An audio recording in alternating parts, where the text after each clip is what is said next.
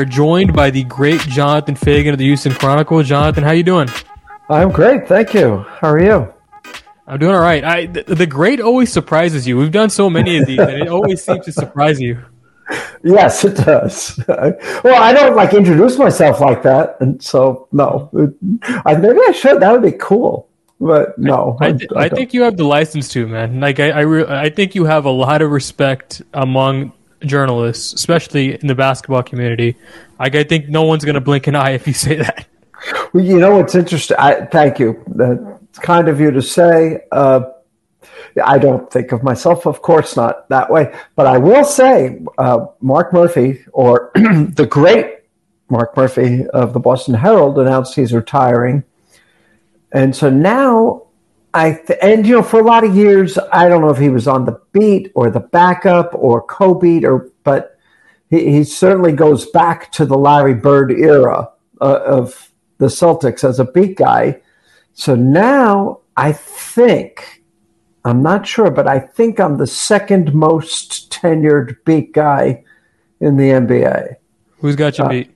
Ira Winderman, who okay, is, yeah. has covered the Miami Heat since there have been Miami Heat, and so uh, he's got he's getting younger all the time. So uh, good for Ira, and uh, but I, I might be wrong about that. But in terms of continued time on one beat. I'm pretty sure. And in my case, as you know, that's because I love it. Uh, I ended up on a beat that I love covering. Uh, uh, to me, there's every day in the arena is a good day.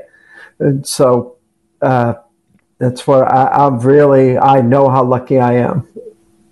Right. It's certainly been one of the most interesting beats in the NBA. It's not like Charlotte or something. It's like actual, there's like a story that's there to cover all the time, whether they're good or bad, and they've seldom been bad, which is which is only added to the intrigue. Um, well, you know, it, when I got on the beat, 1998, uh, Fran Blinebury, who was a columnist, great columnist at, at, the Chronicle for many years, told me about it. We were doing a radio show.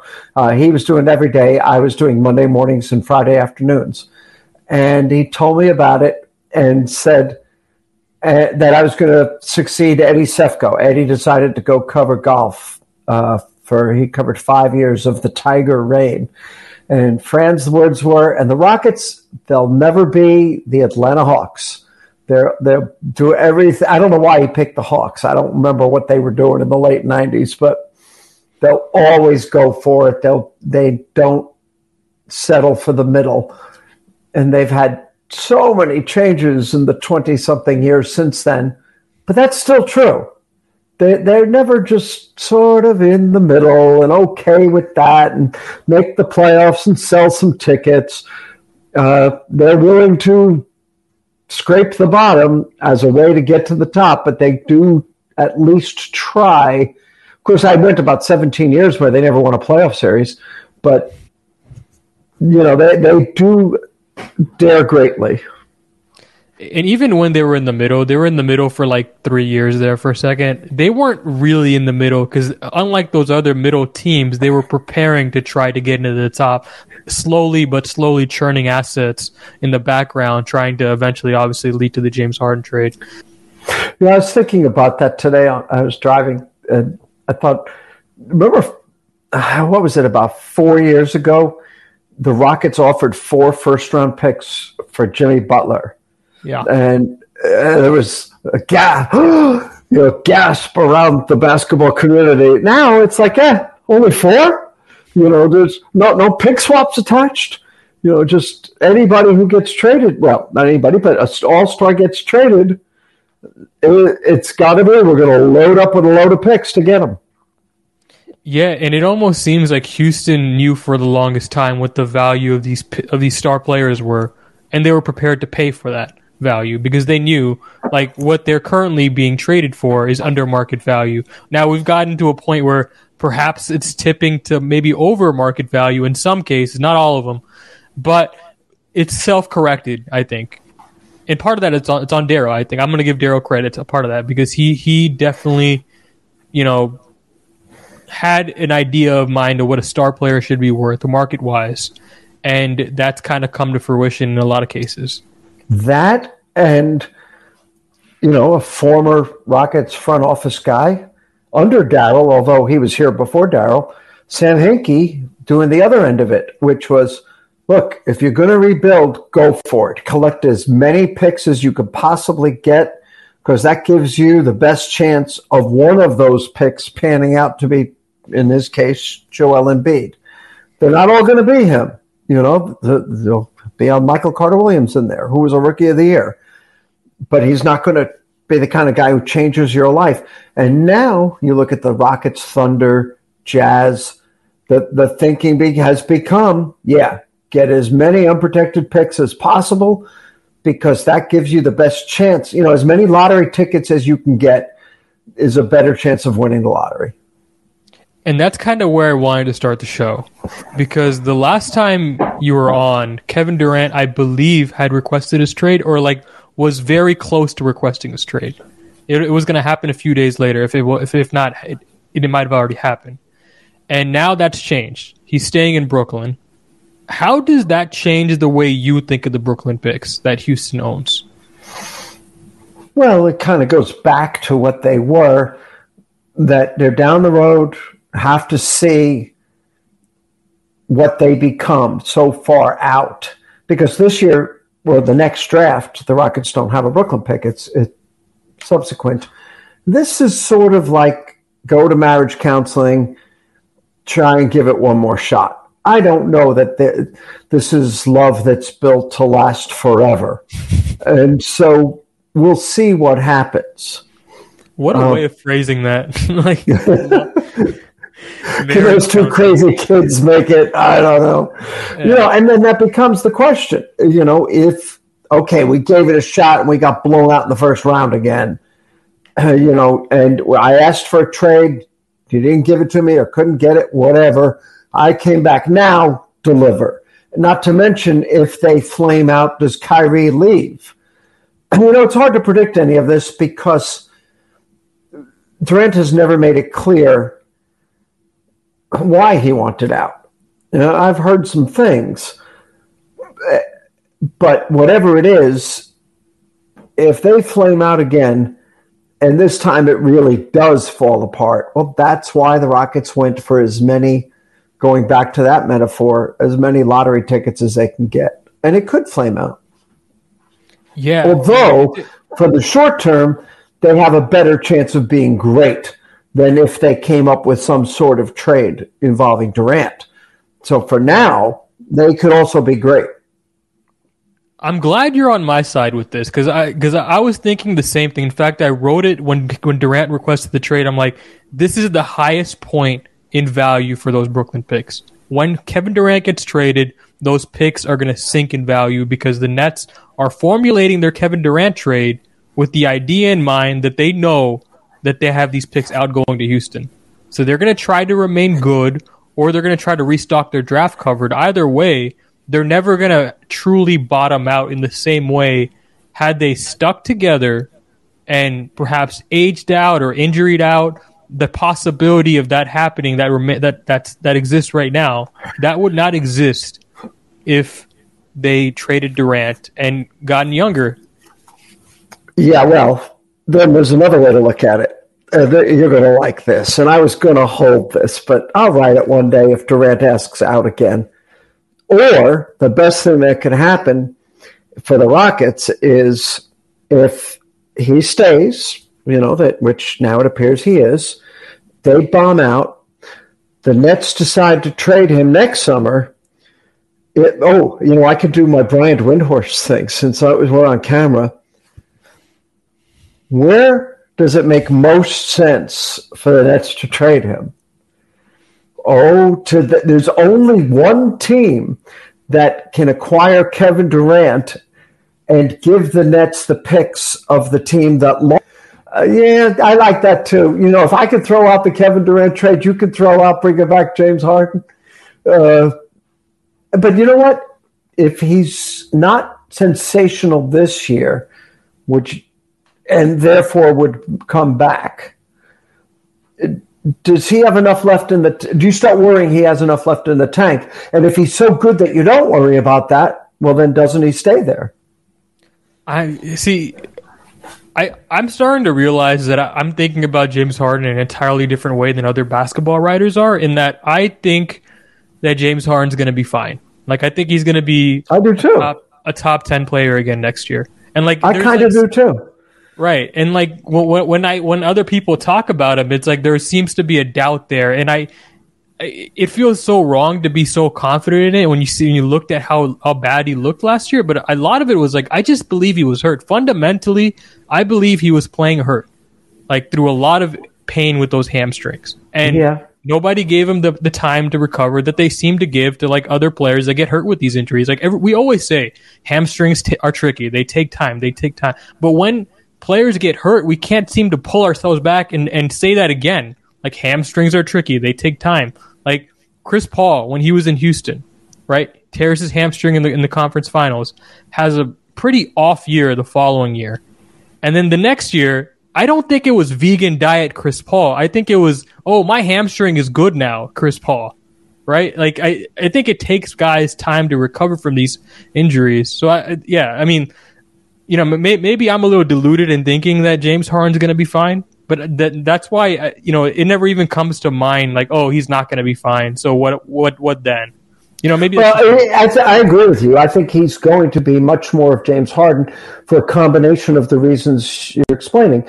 The Chris Paul example, I you know I don't know that he or James were in pain the year after it, but they didn't have the pop. Chris Paul couldn't right. beat anybody off the dribble that year. And he, he doesn't rely on that. So people put that aside. But he definitely has been moving better ever since because he did change his diet and his his workout regimen and training regimen. James Harden, okay, he might probably is still eating hamburgers or whatever else he. I don't know what he. Actually, I do know what he likes, and he did eat red meat, um, and I bet he still is. But he's I'm sure he is working and training to be in much better shape than what he was last year when he could not train that way. And people have always overlooked James Harden trains hard. You know, guys would get traded here and they would tell you, I thought he was just a partier. He, his workouts are unreal. You know, even guys who are amazing athletes, Russell Westbrook would watch him after games you know, where Harden would do stuff after games and would do stuff. He'd do the exact same thing after every game. Uh, Harden does not change his routine for anything. And they're, they're just a, or uh, Austin Rivers told me one time, he does heavy lifts. Uh, guys go in the weight room and they talk and they sit at this and they walk to here, unless the strength coach is right there on them. He goes in there and he's working and it's heavy lifts I don't think he was able to do the kind of training that he likes to do, that he has over the years often, not always, but often done. Now I believe he is. So, as with Chris Paul, I believe the second year after the hamstring injury, he is going to look much more like it. But then that brings back to your, we'll throw it out there because it's off season thing is yeah, but if he's that good, don't the Sixers make a run? Don't they become contenders? And if that's the case, doesn't he stick around Philadelphia? Well, if he's that good, doesn't he want a better contract than what he's currently signed to? Yeah, but they'll get him. They, they can do it. Yeah, they can do that, but he would opt out, right? It's like the, the, the optionality to change teams still remains. Like it's not like he's gonna ever, like if he if he has that amazing year that that we're theorizing, that optionality will always be there, right? Is and that's all I'm saying is that optionality. Like you know, we're talking about these free agent classes like they're crap. The next two, I wouldn't, I wouldn't just, I wouldn't say that so quickly. I wouldn't say it so quickly because I just, I just think that guy, that guy is good enough to be the best player in a free agency class and headline a free agency class. And you can't say that about all but like five or six players in the NBA. So you know, I did that. I don't know if he's coming here to be Kevin Porter Jr.'s backup. Maybe you're right. Yeah. Um. So last time you were on the show, you were also here pre-draft, and I figure you know we can we can go there. I think it's pretty clear the Rockets were expecting for Paolo Banchero to be the guy that falls to them at number three. Like all the pre-draft reporting indicated that Orlando was taking Jabari and that Oklahoma City was taking Chet, leaving the Rockets with Paolo. But as everyone knows now, that's not what happened. Orlando took Paolo, OKC held on to Chet, and the Rockets ended up with Jabari. I have two questions. One, were you able, were you ever able to ascertain how the top of their draft board was ordered? I asked you that last time. I know it was pretty unclear at the time. Well, no, they, they no, they didn't do it. They didn't do like way back when in the day. Rudy Tomjanovich once asked, "Okay, who do we take first? If we had the first pick, who would we take?" And they didn't do the real work, but the guys in the room said, "Eh, we'd probably take Eddie Griffin." And then Eddie Griffin was there, and they made a deal, and they got him actually but that's who they actually said.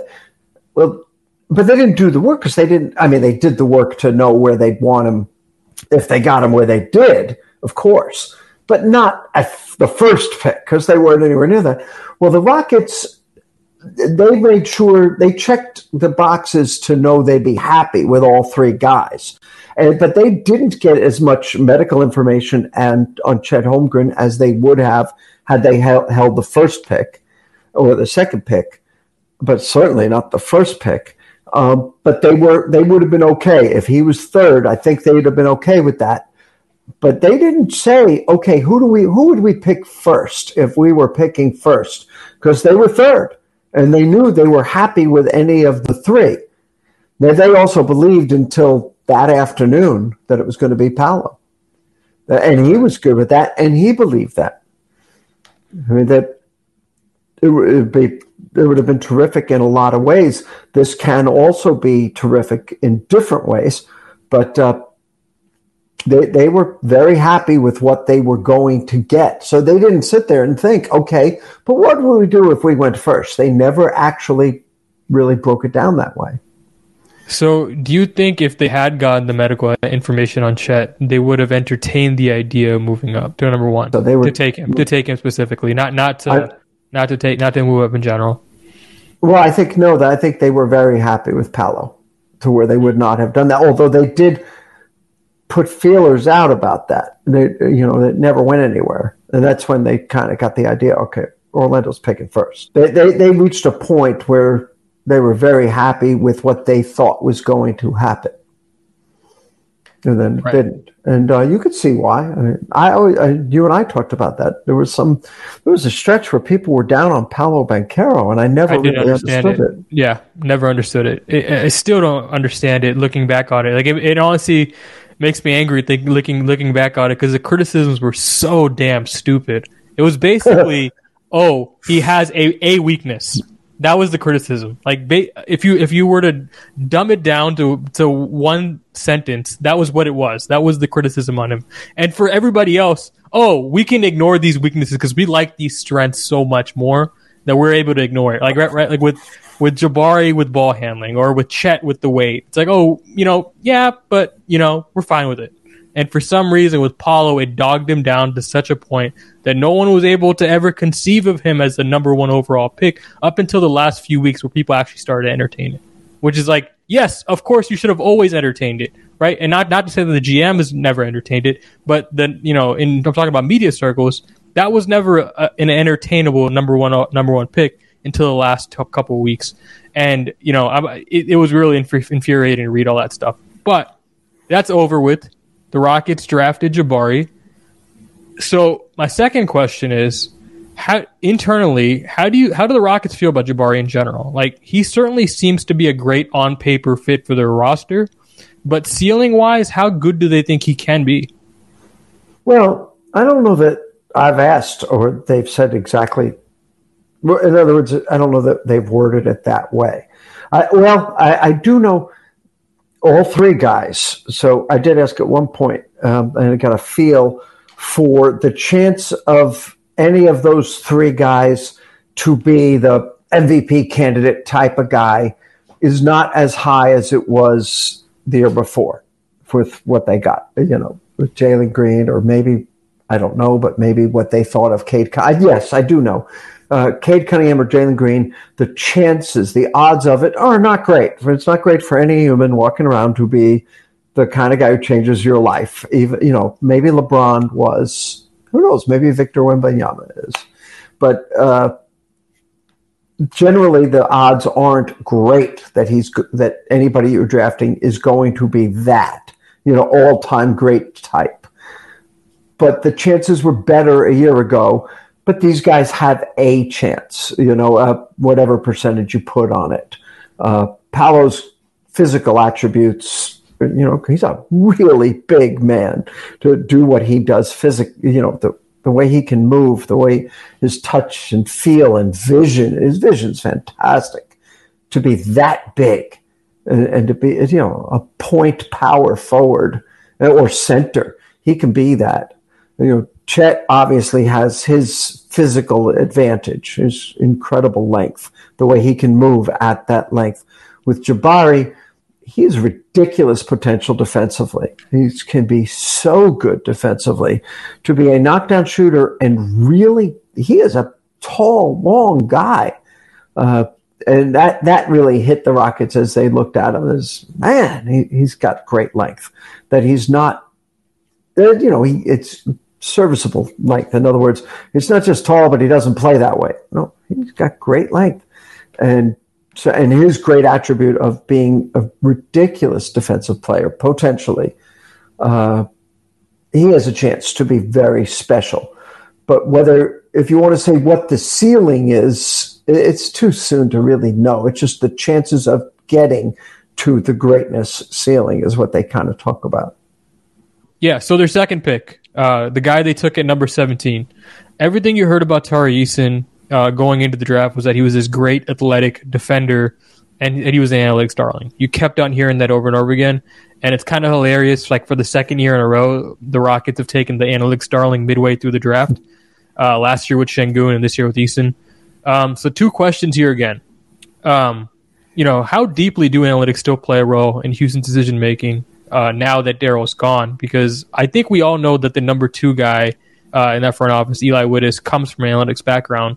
But the main guy, the main thing that we know about Rafael is that he's this deal making guy with a law, law background, right? So presumably very good with the CBA and presumably very good at making trades. Um, and as far as you know, you know his fascination with numbers, we don't. Re- I don't really know much about that, right? Uh, second question. So Woj reported on draft night that they considered Eason to be the best defender in the draft, and that they liked his ability to switch and play with aggression. Does that line up with what you heard?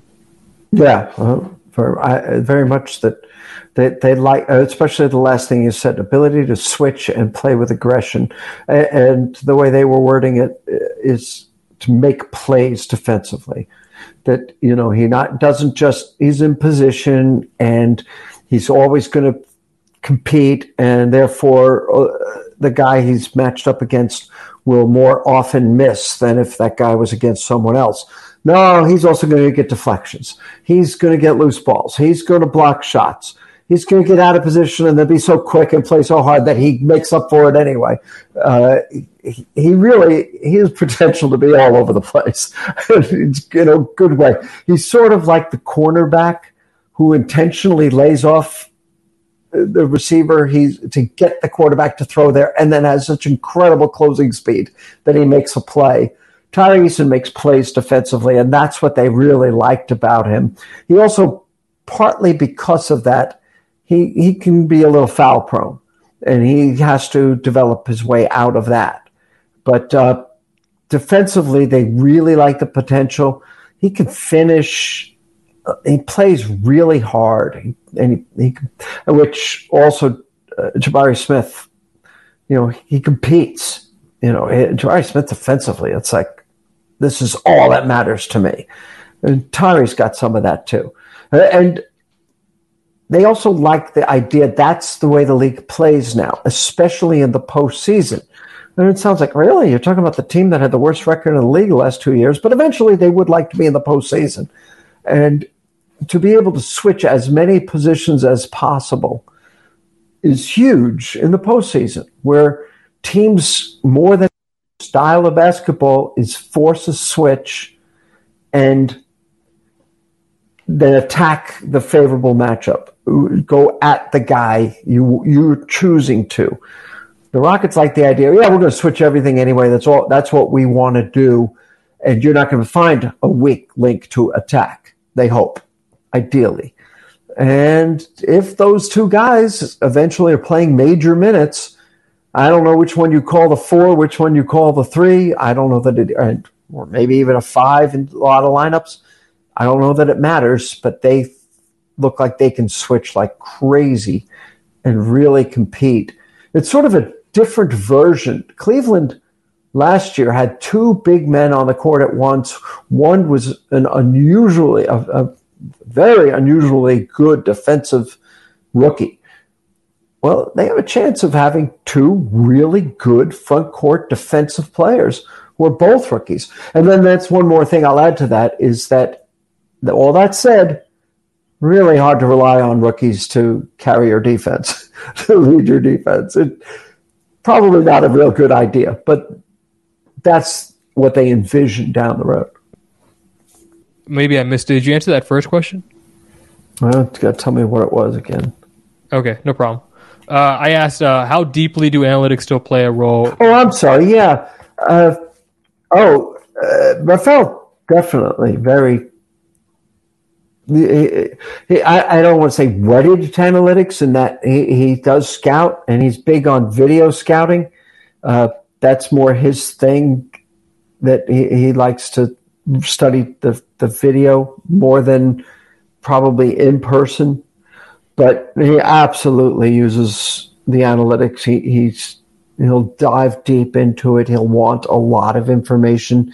Eli does come with that background, but he is also kind of their cap guy in a lot of ways. Uh, you know, there's not a cap guy in the way they're set up, but uh, he's very much that. He's not just a numbers cruncher on the analytics at all. And they still have their big analytics team of people, um, the big department. But no, Rafael definitely uses it all. And I think he probably would use the same sort of philosophy that Daryl used, where I asked Daryl once what, because they had like three years in a row, they drafted a guy that the analytics did not. The reason the guy slipped is because the analytics weren't there, and Daryl drafted him. And he said, well, it's because the scouting loved him. And I said, well, what happens then if the scouting, you know, the on the, the eyes on the player. Traditional scouting says grab him, but the numbers say don't. What do you do? And he said, we do deeper analytics till we find out what the truth really is. And we go deeper and deeper with the analytics. And I think that probably would apply to Rafael as well. Okay, maybe the first look on the numbers didn't pan out, but there's a reason the eye test did. So let's keep looking, dig deeper, keep digging deeper uh, I, I, I would think he would agree with what Daryl said that day.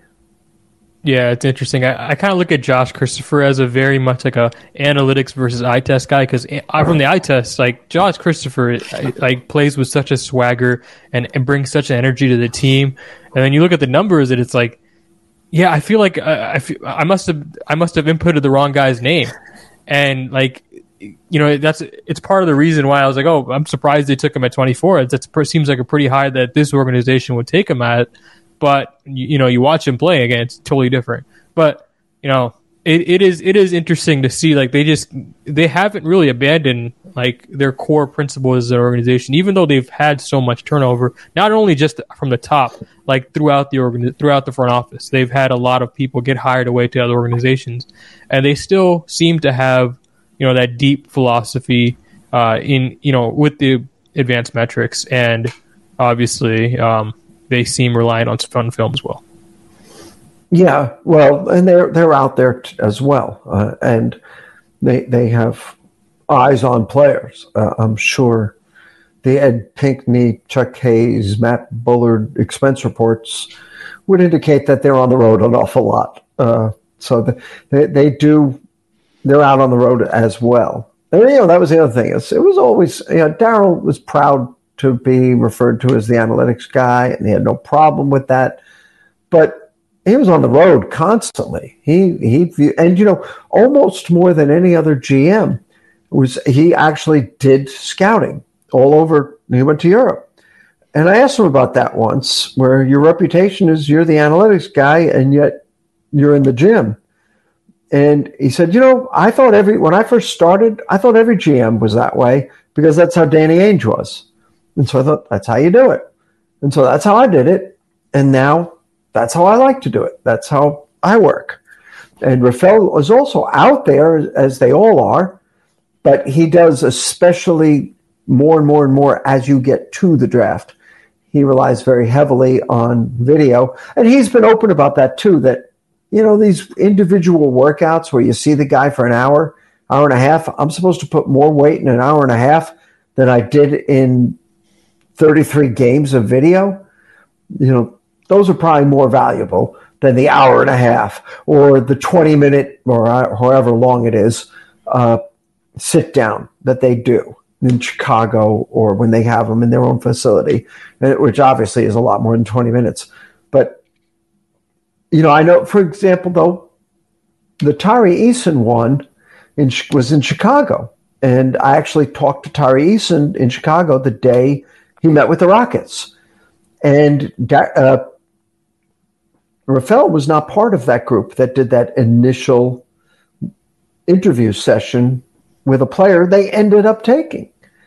Now, eventually, Rafael, of course, did have his interview with him, but you know, I think Tari was real high on the Rockets, and the Rockets were real high on him from Chicago on. Yeah, it is kind of crazy, like to believe how many good defenders were in this draft, and they they consider him to be like one of the best. Like, I mean, hell, like even the guy they drafted is considered to have like elite defensive upside. Um, I mean, I guess that just speaks to the kind of defensive, you know, talent that was in this draft.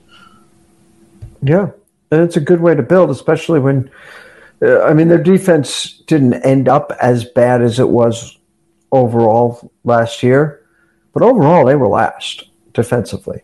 There's nothing they need to improve. Maybe I don't think there is anything they need to improve more desperately than defense. Maybe you can make an argument taking care of the ball, which is also a big problem of their defense. You know, they took care of the ball so horribly that their defense was at a disadvantage most possessions um, but are those two things nothing they need to improve more? So obviously, picking a couple guys with terrific defensive potential uh, makes a lot of sense, even if you're not drafting for need or based on your own shortcomings at any one moment. So the Ty Ty Washington thing is interesting because uh, I'm not sure how you felt about it. I didn't think that Houston got a good return on the initial Christian Wood trade, and then they turned that you know that first round pick into another first round pick in two seconds. And I'm like, okay, this is much better than what what I see what they seem to be getting before.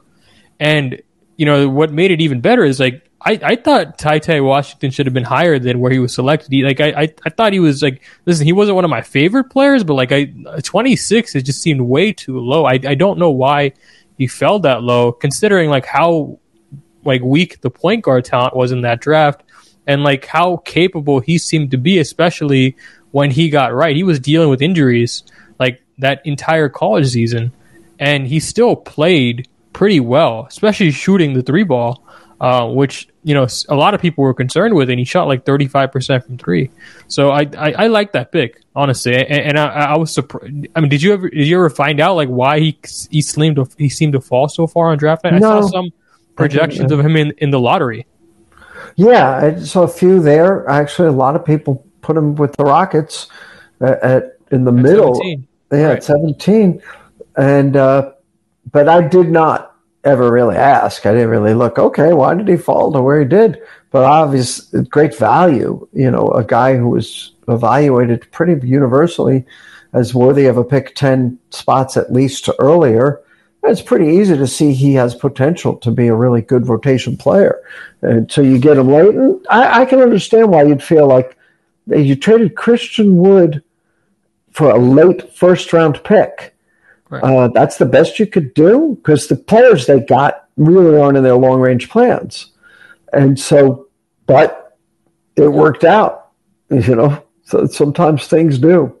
And it worked out because they got a guy like if they had traded Christian Wood for the 18th pick or the 16th pick and took Ty Ty Washington, you'd say, okay, good job. You do. So it kind of worked out anyway. And you got a couple future second rounders. If Ty hadn't fallen, or if they hadn't completed that, that deal to move down and get those seconds, I would still be pretty negative on that trade. Now I feel like you know they got like median return on, on that Christian Wood deal. Uh, I still think they should have traded him earlier, but that's a, that's besides the point. Um, well, there's also a very good chance they couldn't then get even what they did or get more than what they did. So they kept waiting.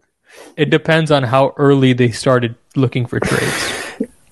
Well, yeah, you mean like before last season even started. Yeah, that, that, that's that's what that's when I thought about Houston. You know, should probably move Wood at some point. and I was like surprised that they didn't really think about it seemingly until last year's trade deadline. Yeah, I don't know that whether they could have done better. I would think they could have. Um, he, you know, his numbers are always good, but again, I don't. I hate to word it this way because it sounds like blaming Christian Wood for the way the team was in his two years, which is of course ridiculous. You can't blame him, but he wasn't the solution either, and maybe that's a lot to expect. But well, you're the center of the team with the worst defense in the league uh, he, he, definitely was not the solution, and uh, it makes sense to try something else, especially as he goes into his last season under contract. You can't have a great deal of confidence he would have become their long term answer there. And so, but do you take you get him at a good price, which they certainly did. His his contract was fine. Uh, do you take a year another look, a, a, a second look for a second season. Especially, you know, people forget everything collapsed not when James Harden was traded, but when Christian Wood got hurt. You know, they, they had won, I believe it was seven of eight before he wrecked his ankle in Memphis that day. And then they lose 20 straight.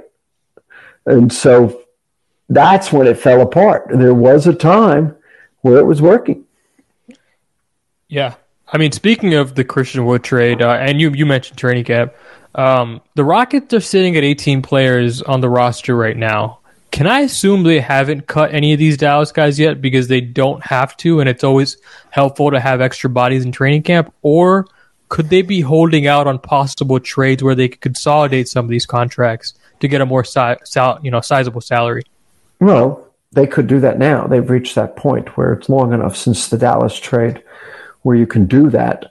Um, no, what you said is exactly why they're holding on. This, you know, it.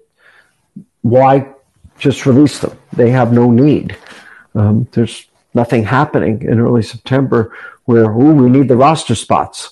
So, yes, that's why. Although uh, Boban, as you know, and pretty clear, they they'd like him on the roster. They, they there's situations where the, the rebounding is just falling apart. Just go out there, get rebounds. We're offensively settle down. Let's settle us down. Let's throw it into Boban. He can produce. Boban can't be really good for long minutes, but he produces. And so they, they do want, they like the idea of having him on the roster. But generally, no, those guys are on the roster because why not? Uh, maybe something comes up and they could use the salary uh, I would not expect them to be on the opening ro- night roster except for Boban. Is it safe to assume that Bruno Fernando is going to be one of their two ways? Yeah, a very good chance, unless things shake out enough to where he, he gets a standard contract. Um, I like him. I'd, I'd, like to. I, I, like think he's lot, worth a yeah. longer look too. Obviously, Sengun is, is, the starter. They want major minutes out of him.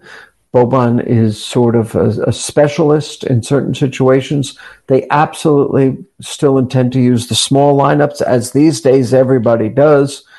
Um, they even have a few more small lineups than they used to. Uh, they could even go, you know, it's a way to increase Jabari Smith and, and Eason's minutes is using them in the small lineups using them with with Jae'Sean Tate, regardless of what you who you call the center in that group. Uh, no, they're not looking to add uh, another center besides that. I don't think. Um, and as you said, they do have a two-way if they needed another center on the team. Who, uh, I mean, he's not signed to a two-way contract. It, it's an Exhibit Ten, I believe, but. Right. Uh, you know, obviously that could be converted to a two way, and a very good chance that's what Bruno Fernando's role becomes. So uh, you mentioned the big rotation. Uh, Kelly Iko, the Athletic, reported earlier this summer that KJ Martin had requested a trade out of Houston. Uh, let me start here. Um, I can see why KJ may be concerned about his playing time and getting lost in the shuffle, considering the Rockets just drafted two forwards in the first round and retained Jae'Sean Tate. But I have no idea like what his strategy is here. Like it's not like he's a star player that's a pending free agent and I can threaten to leave the franchise, like and hold it over everybody. This is a guy who's a who was like kind of a nice little surprise in the second round and is on a rookie scale contract. He has absolutely no leverage, and because this information got out, the Rockets have lost some leverage in every trade involving KJ, because every team now knows he wants out. That makes him less likely to get traded. So this request and subsequent leak of the request makes no sense to me. I don't understand the strategy here.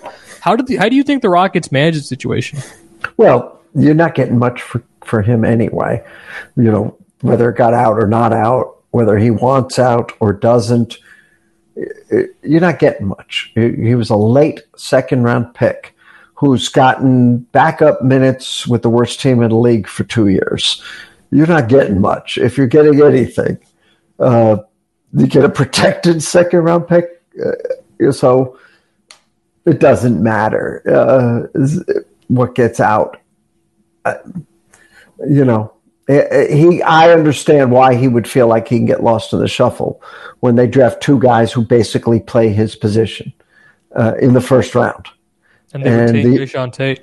Yeah, Smith and and and uh, well, no, they already had Jae'Sean. Yeah, you're keeping him. They love yeah. him, and yeah. so I mean that he he's he's back and playing regular minutes. He's playing starters minutes, and so there's you're right. It's very easy for KJ to be lost in the shuffle. Is a good way to put it. Um, it'd be interesting to see. He has improved in some ways, and if he's young guy and he has some physical tools, it'd be interesting to see if he continues to improve. Uh, it doesn't hurt the Rockets to just hang on to him and look at him because it's not, uh, they don't feel pressure to get what they can at the best time. You're not getting much. And as we have seen in many ways with many players, general managers don't change dramatically their evaluation. Um, it, it's not like it, it's Kawhi Leonard taking 15th who becomes, you know, finals MVP Kawhi Leonard. You know, they, okay, I guess we were wrong on him they they're a little slow to change their evaluation dramatically, and uh, I don't think he's at that point yet. Maybe obviously, I think you look at him and you think, well, that's a lot better than a guy taking fifty fifth, but that doesn't mean general managers are going to, you know, make you an offer you can't refuse for a guy that they were happy to not take for so many picks. Yeah, the the only way I could see him getting traded at this point would be uh, uh, like so, one of those uh, consolidation trades that we talked about earlier, mm-hmm. like him being kind of a sweetener for another trade, or him being a part of a, a massive swath of contracts headed somewhere for a, a significant piece of salary. Um, you know that kind of trade. I can't see it being a one for one trade. Like I just, I just, I don't think he's that kind of player. I think uh, you know, if like I don't think there's any interest on Houston's side in acquiring like a second round pick or whatever uh, he nets back. Um, I just I don't I don't see it like, it, and that's why the the request was so odd to me. That's why like leaking it was like again even more odd because it's like you're not getting anything out of the leak. All of it was just odd. Just just just an odd free agent story all around. Well, yeah, I think you're right that if if he would be part of a package where he has some value if if he's on the right team in the right situation and you can feel like okay we can he can be productive for us I could see him being included in a deal. But you get this time of year where everybody's roster has more players on it than you can bring into the season. You're worried about how do we cut guys? Do we add another guy that we have to find out what he is, what he can be for us?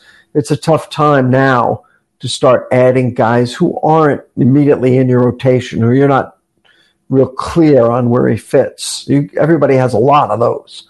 Um, but I do think he can be productive in the right situation. He can be very productive.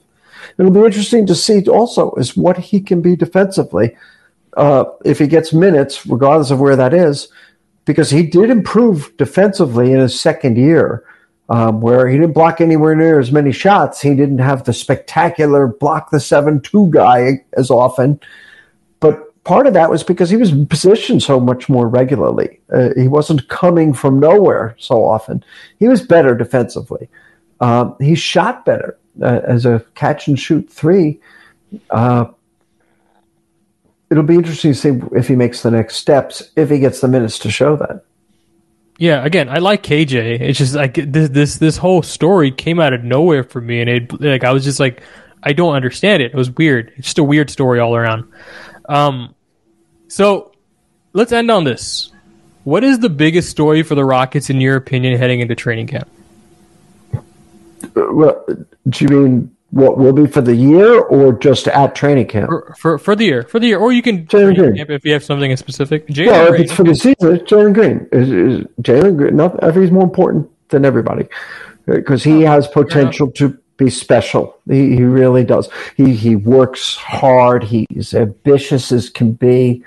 Uh, he, he's so talented. He's very. He has a chance to be really special. So the the biggest story of the season, uh, from where we sit now, looking ahead to the season, it's. I think it's Jalen Green, uh, and he's in his second year. Uh, so even though okay, he's twenty, he's really young, and he's in his second year. But that's at least more than Jabari Smith at nineteen in his first year. To where if Jabari Smith needs more years, or we don't know yet, that's no big deal. You know, it it or if he's great right away or shows great potential right away, that's terrific too. But you don't have to see that. Jalen, you just feel like everything that he shows you that you have not seen or that indicates what else might happen in his career. That's the biggest thing with the Rockets because he's he. I think he has a chance to really be special. I, I always used KJ Martin, who we talked about earlier, as an example. Houston fans have totally bought into the idea of what this team is doing, or at least the ones who go to games have, to where you know they're getting blown out. They're down 19 in the you know seven minutes left. KJ Martin will do a you know chin up dunk, or in the Alpi example, he'll make some no look pass and the place will cheer like crazy. Oh, you cut the lead to 17 because they get that so much of it is about what you're trying to build and that they are building. And here's the plan. Rockets have done a good job of communicating the plan and that they have one and so on. Do people remain that understanding this year? Do people, or do they start wanting to see some more results in the win loss column? I think this is the year they probably need to take a little bit of a step up. Like they they just can't be the worst team in basketball again. Like that that's like it's it's pretty untenable as an organization for that to happen three years in a row. Like, you look at examples throughout NBA history. Usually, when that happens, it's dark to say. That's kind of when heads roll, and you don't want to see that happen, right? Especially because you know we know some of these guys. These guys are really good people, right? Fun, you know, likable you don't you don't want to see that happen. So I think on some level they do need to be better than where they were last year. They don't need to be they don't need to be gangbusters. They don't need to be a playing team, but can they win 30 games? Can they win 27 games, you know? 27 games? Like that's 7 more than where they were last year. I think that's, you know, a reasonable expectation of, of for them. Mm, even that's going to be really tough. They're they're in some ways even younger. Uh, they're so young because they you know they drafted three picks in the first round. They're going to play, or at least a couple of them. And if they don't play all three, then they're playing Daishen Nix, uh, you know, spent almost a whole year in the G League. And so they're incredibly young, and, but that's the plan. That's what they want to be. Uh, it's good. And then I, I, there's two ways to look at the schedule because it's absolutely brutal through Christmas. It's just ridiculous. Um, does it just beat them down so bad? Do they go off in another one of these long losing streaks that you're just feeling awful? Or do you slog through the best you can? Maybe you win some, maybe have some success, which would be a, a good sign of progress and development. And is it better to have a schedule this front loaded to where you're going to lose early anyway? You're so young. Maybe you're better off playing the teams that are going to beat you when you would lose to anybody. And then when you're ready to do something, when you're ready to play a little better and maybe win some games, you have teams you can beat and a schedule that you can make work for you. It's going to be really key not to be demoralized by the way things are early. Are you are, are you in a roundabout way suggesting that they should? It's good that they're setting the bar low early. like, I don't know what they're setting it as. They're, they're going no, no, no, I mean, I don't say, well, I'm setting it. You yeah. know, and I think they'll continue. Like, I do think they want to have more success, and they want to have a chance at that. They they go on with the program, and they understood that. But you want to have some success. It's hard to lose this much, but you drafted three players in the first round. They do like Nix a lot. He's almost like two years in a row having four first round picks in their mind. Well, you know, that's eight guys. you know, that's that's a lot of young people to have to play. okay, they're not going to play them all because I don't think they're going to play Washington and Nix consistent minutes, not both of them. But that's still seven really young guys in a rotation two, seven first or second year players, all drafted as he no, not all as teenagers, all as teenagers or twenty years old. Um, so if you keep playing them all, there's very little reason to expect all of a sudden you're going to win a whole bunch of games. Yeah. And yeah. how do you get through those first two months and stay? You know, I think Silas doesn't get a lot of credit for it, but they have improved individually a lot. You can look at guys and we can all point to things. He does this better. He's better at this. This is the way he's improved. Well, they haven't gotten beaten down by the losses as we have seen losing teams throughout history do, to where that gives them a chance to make the rebuild work. Uh, does that keep happening in a third year the way that schedule is in the first two months? Yeah, it's it's going to be a really really fascinating year for the Rockets. Like I, I think, I mean, like, like, it always is. I just think I think this is one of those years where it's like this is probably the, the last year that fans will probably hold as much patience as you're describing. You know, at the ones at the games, you know, getting excited about uh, you know second round picks getting into the game and dunking. Like I think this is probably the last year that they keep that patience, and you know maybe it turns a little ugly. I I, I hope I hope uh, you know at some point they turn things around because again I don't want to see it. I don't want to see it turn ugly. I don't. Uh, but you know, for right now, they're playing with house money because they're getting. They still have their first round picks. Uh, there's no real incentive for them to win right now. But you know, again, the I, I do think there is an incentive for them to get better right now. Um, and all they have to do is just go out there and prove that they have something to root for. And you know that that's just about the easiest thing you can do in the NBA. It's very easy to, to supply hope, right? Because hope is, you know, it's very vague. You can you, you can use, you know, different thing. You can use wins, you can use plays, you can use stats, you can use a, a broad range of things to supply hope. And so that's going to be something that's going to be very achievable achievable for the Rockets. Um, used over the years, uh, you know, going back to when I covered colleges, 25 years ago.